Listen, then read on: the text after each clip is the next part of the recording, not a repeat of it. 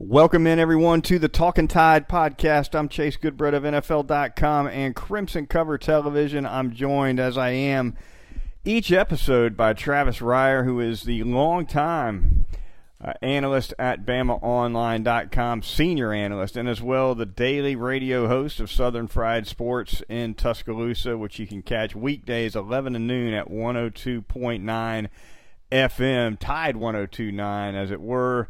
Uh, the Talking Tide podcast available at podbean.com, our web host. You can also get it on various platforms, including iTunes, Google Play, Stitcher, and TuneIn. And we're tuning in uh, with a little post game edition of Talking Tide this week, Travis.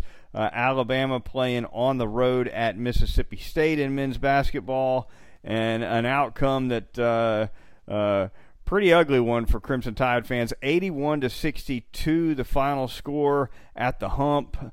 Uh, Alabama falls to six and five in the league. I believe Mississippi State improves to five and six in the league. So Alabama had just put together back-to-back SEC wins, I believe, for the first time all season coming into this one, uh, but could not string three in a row. No, they could not. And I don't think it's a surprise that Alabama lost the game or even lost the game by by double figures. But uh, you know, just the all around sloppy play from this team, a team that really lacked energy early on. You knew State pretty much in desperation mode at this point at four and six in the league coming into this contest, having lost uh, its two previous home games against really good clubs in LSU and Kentucky. You were going to get absolutely Mississippi State's best shot on Tuesday night over in Starkville, and that's what happened. You know, I thought early in the game, Chase, uh, noticeable deficit in terms of energy uh, early in the contest. Uh, give State a lot of credit. Uh, forced a bunch of turnovers, 18 turnovers for Alabama in the game. Some of those though unforced. And, and complicating matters for Alabama w- without the, the requisite energy needed to, to get a road win in a in a setting like Tuesday night uh, was transition defense. It wasn't just that Alabama turned the basketball over. It's that when Alabama turned it over, it seemingly led to layup after layup, dunks, easy buckets on the other end. Uh, as State outscored Alabama 28 to five in points off turnovers, but it was pretty much, uh, you know, every aspect, every area of the game, State was dominant. I, I wasn't sure how Alabama I think with about seven minutes to go, was actually within nine chase uh, at that point. Had the basketball um, at the under eight sort of s- section of the game. Uh, Tevin Mack played pretty well. Tevin Mack, da- Dazon Ingram, Kira Lewis in the second half. That's pretty much what kept Alabama even within striking distance in the second half. But Mack turns down a wide open three drives into a charge in a nine point game, and from that point forward, State pretty much slammed the door on any other hopes Alabama might have had. Yeah, not enough fingers on two hands to point them in all the directions where some blame could be assigned, and this one for Alabama. Early in the game, uh, Alabama had a lot of defensive woes. It was really easy for Mississippi State to get into the paint uh, early in the game offensively and uh, Alabama couldn't establish uh, in the first half offensively. Kira Lewis one field goal the entire first half. It was a three pointer, uh, but you got to get that guy established offensively on the road more than that in a half. Uh, John Petty, uh, who did not start, uh, didn't even have a shot attempt in the first half. So a little surprised that uh, the deficit kind of seemed to balloon to about 10 fairly quickly and just kind of hung around 10 the whole rest of the game. I'm not sure Alabama got too much closer than 7 or 8 the rest of the way. Uh, but uh, yeah, rough one. Alabama, I don't think they had a second chance basket until there were about four and a half minutes left in the first half. Uh, another bad sign for sure. Tevin Mack, as you noted, though, Travis, uh, played one of his best games for Alabama 25 minutes, uh, ends up with 13 points. It seemed like more than that. Um, hit three three pointers, uh, but uh, team never in sync offensively, particularly early and uh, defensively. You, know, you, give up more than 40 points as they did, 43 points, I think it was, in the first half. Problems on that end, too. Yeah, again, you, you can pick an area. Uh, and, and, in the college game, much like any level of basketball, it, it really starts with guard play. Um, wasn't good enough defensively against state point guard Lamar Peters, who is very much a handful on the ball. Uh, Q Weatherspoon uh, had a, a, very efficient offensive performance for Mississippi State. You know, if Lamar Peters and Quinndary Weatherspoon are com- combined for 42 points, you're probably going to have a tough time uh, against this Mississippi State team. It wasn't just that, though, in the first half. Uh, Reggie Perry, the true freshman post, the former McDonald's All American for state, very strong for the Bulldogs in the post in that opening 20 minutes with 10 points. Abdul Ado, the other post for state, uh, had six or eight points. So about 18 combined points for Alabama, uh, for Mississippi State post players in the first half to go along with the damage that Peters and Weatherspoon were doing uh, out on the perimeter. So yeah, I mean, again, you can sort of pick any area you want. Uh, and certainly when you combine that with the turnover problems that Alabama had, and not just turning it over, but with those turnovers leading to easy buckets on the other end for state, kind of a predictable outcome in this one. It was. What do you make of John Petty in a bench role, Travis? Is he a guy you think Alabama really needs to start game after game and get established early, or do you think maybe coming off the bench as as a guy who can you know uh, create maybe a spark offensively with a couple of threes? Is that a better role for him on this team? You know, it's a good question, and and I think the two spots that you probably look at in relation to this starting lineup for Alabama Chase are Dazon Ingram at the one guard spot. Um, and then Herb Jones, you know, who is so versatile and, and all the different things he can do on the defensive end of the floor, can guard one through five for the most part, maybe not some fives, but pretty much one through four. You know, Herb Jones gives you that ability. Um, it, you know, I, I, go back and forth on that. Uh, you know, Tevin Mack, to me, you're able to stretch him as sort of a, a pseudo post player uh, but he can play out on the perimeter, as we know. Uh, so you're basically going with Donta Hall as your one true post, as it is. Uh, you know, Petty, it, it, it's hard to say. I, I, you know, there's nights like tonight, he, he takes the donut, you know, but only took three shots in the game. You know, did have a team high, I guess, three assists, so that's a positive. Um, but just didn't get enough out of those. You know, the bench has been pretty good to Alabama of late. But when you look at it tonight, Riley Norris, who's had some some nice stretches of late, just three points off the bench, and then your post players. I talked about Ado and and uh, Perry, especially in the first half for State. Well, you know Donta Hall did give you 11 points, seven rebounds, so that's a solid effort. But between Alex Reese, who's coming off the flu, so, so got to understand that.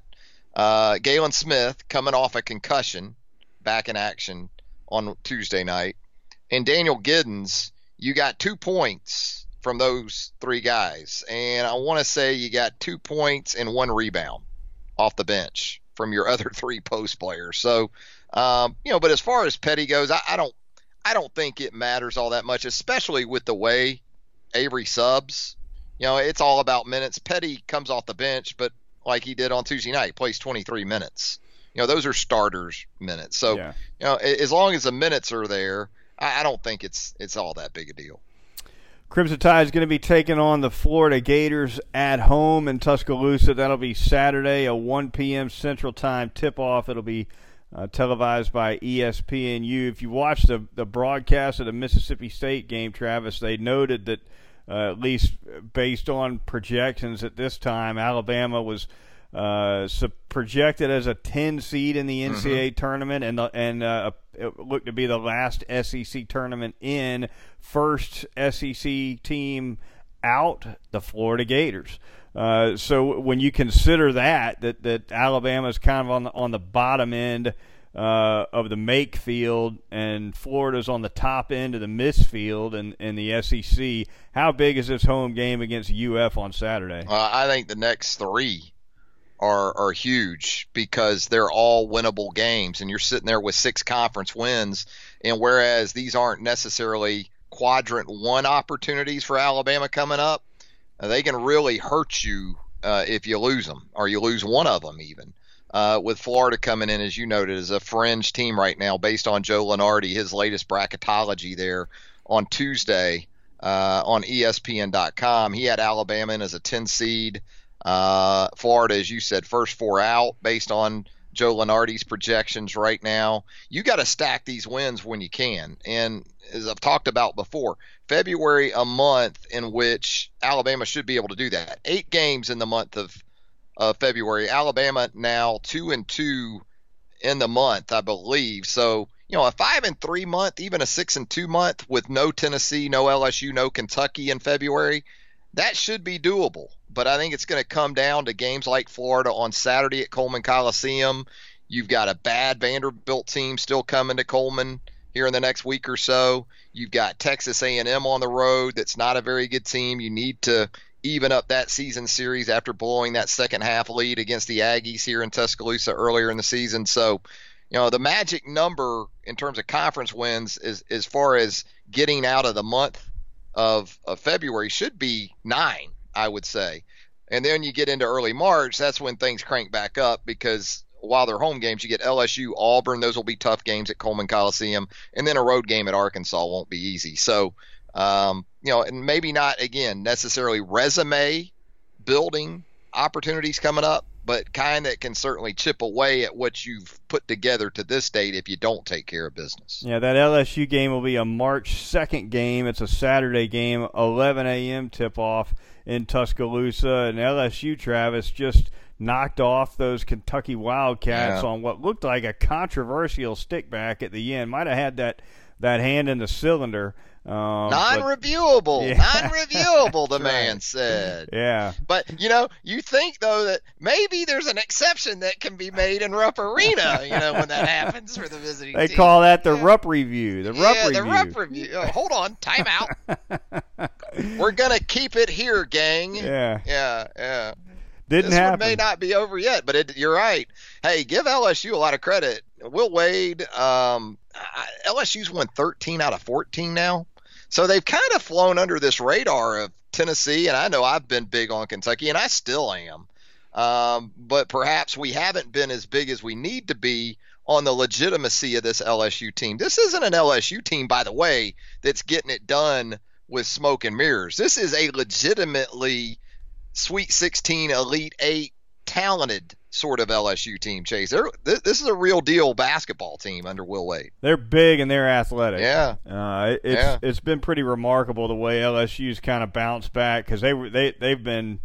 You know, the, ever since Ben Simmons disappeared, that program was was uh, in the doldrums for sure. But uh, looking outstanding uh, this season for sure. And uh, Alabama, as you said, after they get LSU, they take on uh, Auburn March 5th. That's another home game. Alabama, uh, like Texas A&M, they'll be looking to even up that series, and they go uh, on the road at Arkansas on March 9th. The Talking Tide podcast at podbean.com, iTunes, Google Play, Stitcher, and TuneIn. It rolls on. Travis will take a quick time out to thank a couple of sponsors of the program right now, starting with North River Dental Associates and Dr. Jack Smalley. For all of your dental needs, your family's dental needs, be sure to head over to North River Dental Associates. It's at 1100 Fairfax Park, right off McFarland Boulevard. Cannot beat the service, cannot beat uh, the quality of the care you get uh, you only get one set of teeth, two actually, but one set of adult teeth. You got to take care of them,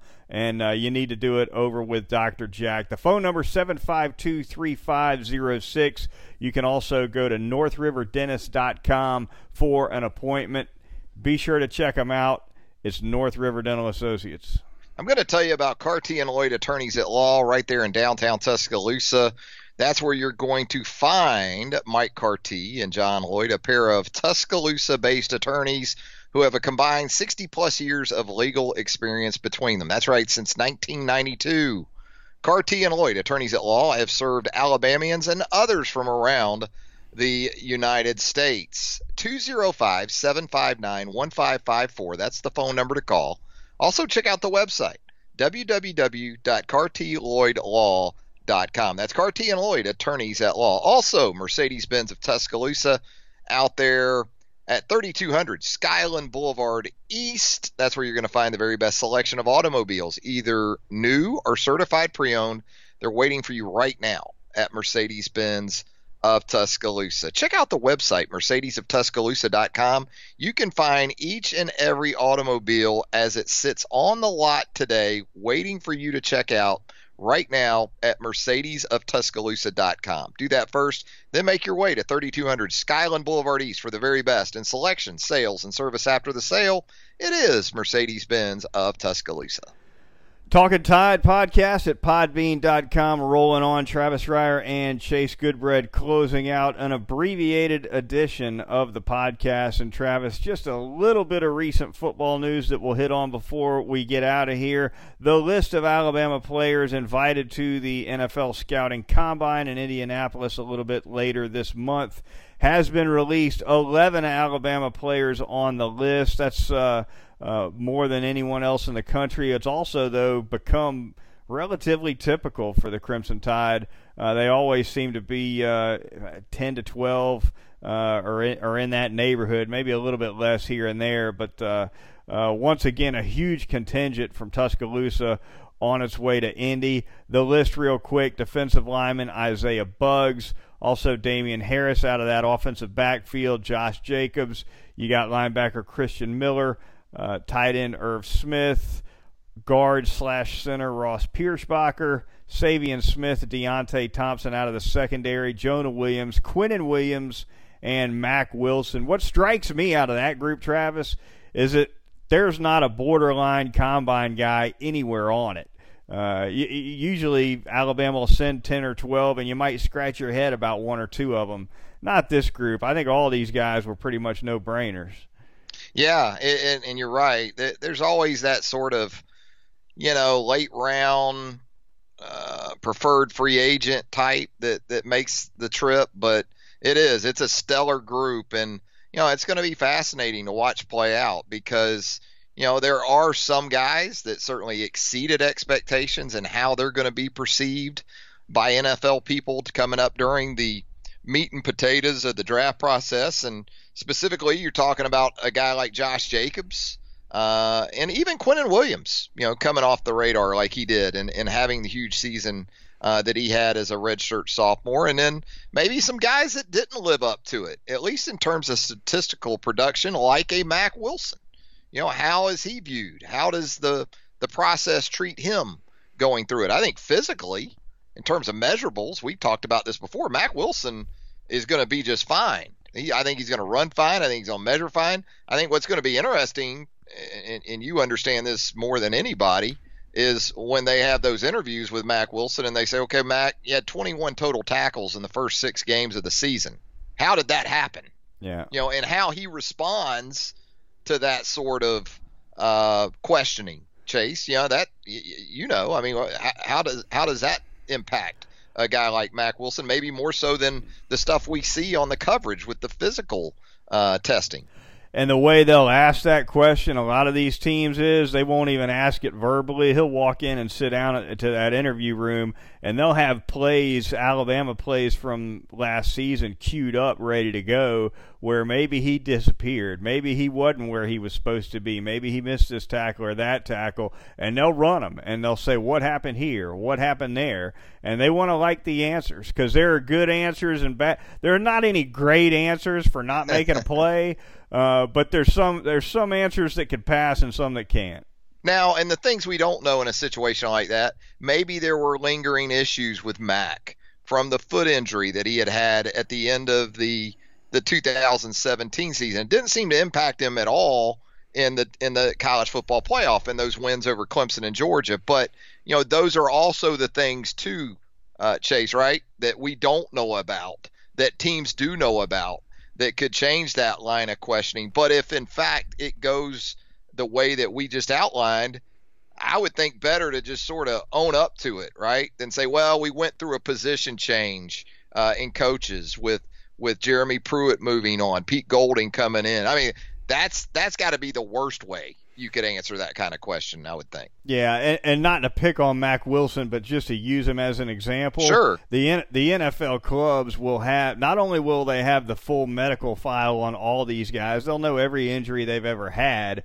Well, they'll also know when those injuries occurred, and they'll as they evaluate tape, they'll separate games where a guy was was gutting it out versus games where he should have been 100% or looked 100%.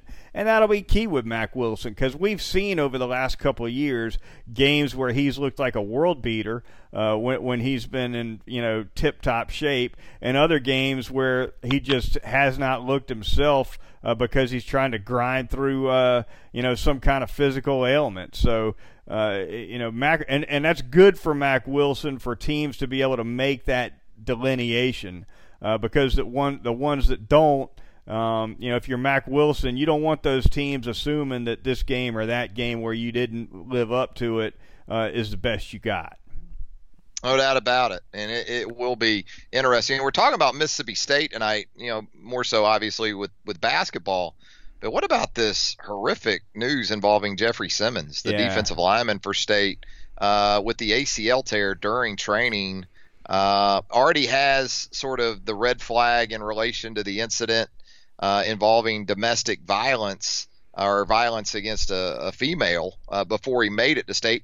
Eh, to his credit, if you ask anybody at Mississippi State that's covered that team or been around that team, he has been exemplary in his behavior during his three years at State. But now to have to deal with an injury at this point and a guy that's projected as a first rounder chase, I mean, what does this mean for a guy like Jeffrey Simmons? It's big, no doubt about it. And, and Jeffrey Simmons is is a, a, first round talent. There's no question about it. Uh, he, he, can he can move freakishly for a guy his size.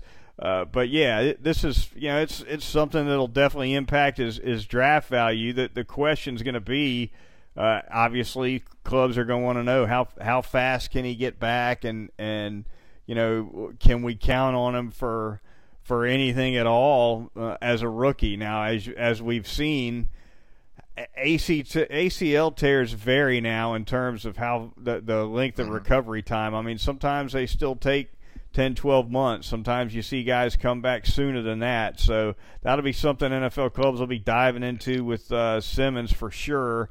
Uh, and I, I think the biggest impact for him might be you know, the clubs that feel like they got to have something right now. Uh, teams that maybe have a head coach and or a general manager who's really facing a, a now or never kind of season in the NFL in 2019 that's not the kind of club that's maybe going to want to invest in a Jeffrey Simmons if they think that he's not going to be able to do much of anything as a rookie.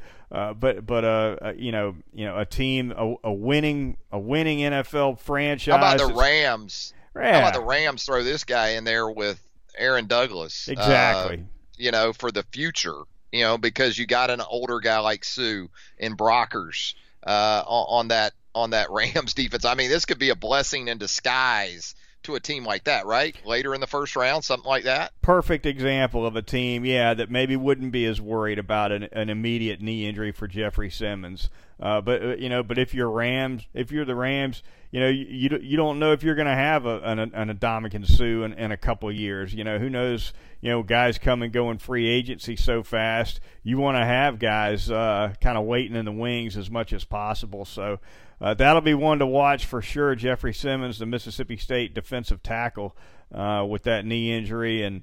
Um, wasn't wasn't headed to the combine as it is either because of that issue. Yeah. Um. And, and I said Aaron Douglas, obviously Aaron Donald to the Rams. So man, it's just a, a, another sort of obstacle for a major one with an ACL, I guess, for for Jeff, Jeffrey Simmons. Couple of red flags for sure, and and uh, comes in a year as we've talked about before, where defensive line talent is is certainly deep. Uh, that'll do it, I guess, as we close things out. Travis, what about just quickly though, Travis? Quickly. what a just some peripheral Alabama football news here. What do you what do you make of Lance Thompson landing at FAU with Lane Kiffin? Ah, uh, yeah. Uh, that that's a good one. That's a good one. Uh, you know, uh, three years with Will Muschamp. He goes down there and uh, he's gonna. Yeah. He, hey, you know, it's a nice transition into retirement if you're Lance. I Yeah. mean, you know, it's South Florida, it's Lane. Um, you know, they have Uber down there. Everybody will be okay. ace you know. recruiter down there in South Yeah. Florida. for Lane, the Lane, and Lance show down there in Boca. How about that? Oof. Oh, something to watch. That's for sure. That's going to do it for this edition of the Talking Tide podcast for Travis Reier of BamaOnline.com and Southern Fried Sports. I'm Chase Goodbread of NFL.com and Crimson Cover. We'll talk to you in another week or so right here on Talking Tide.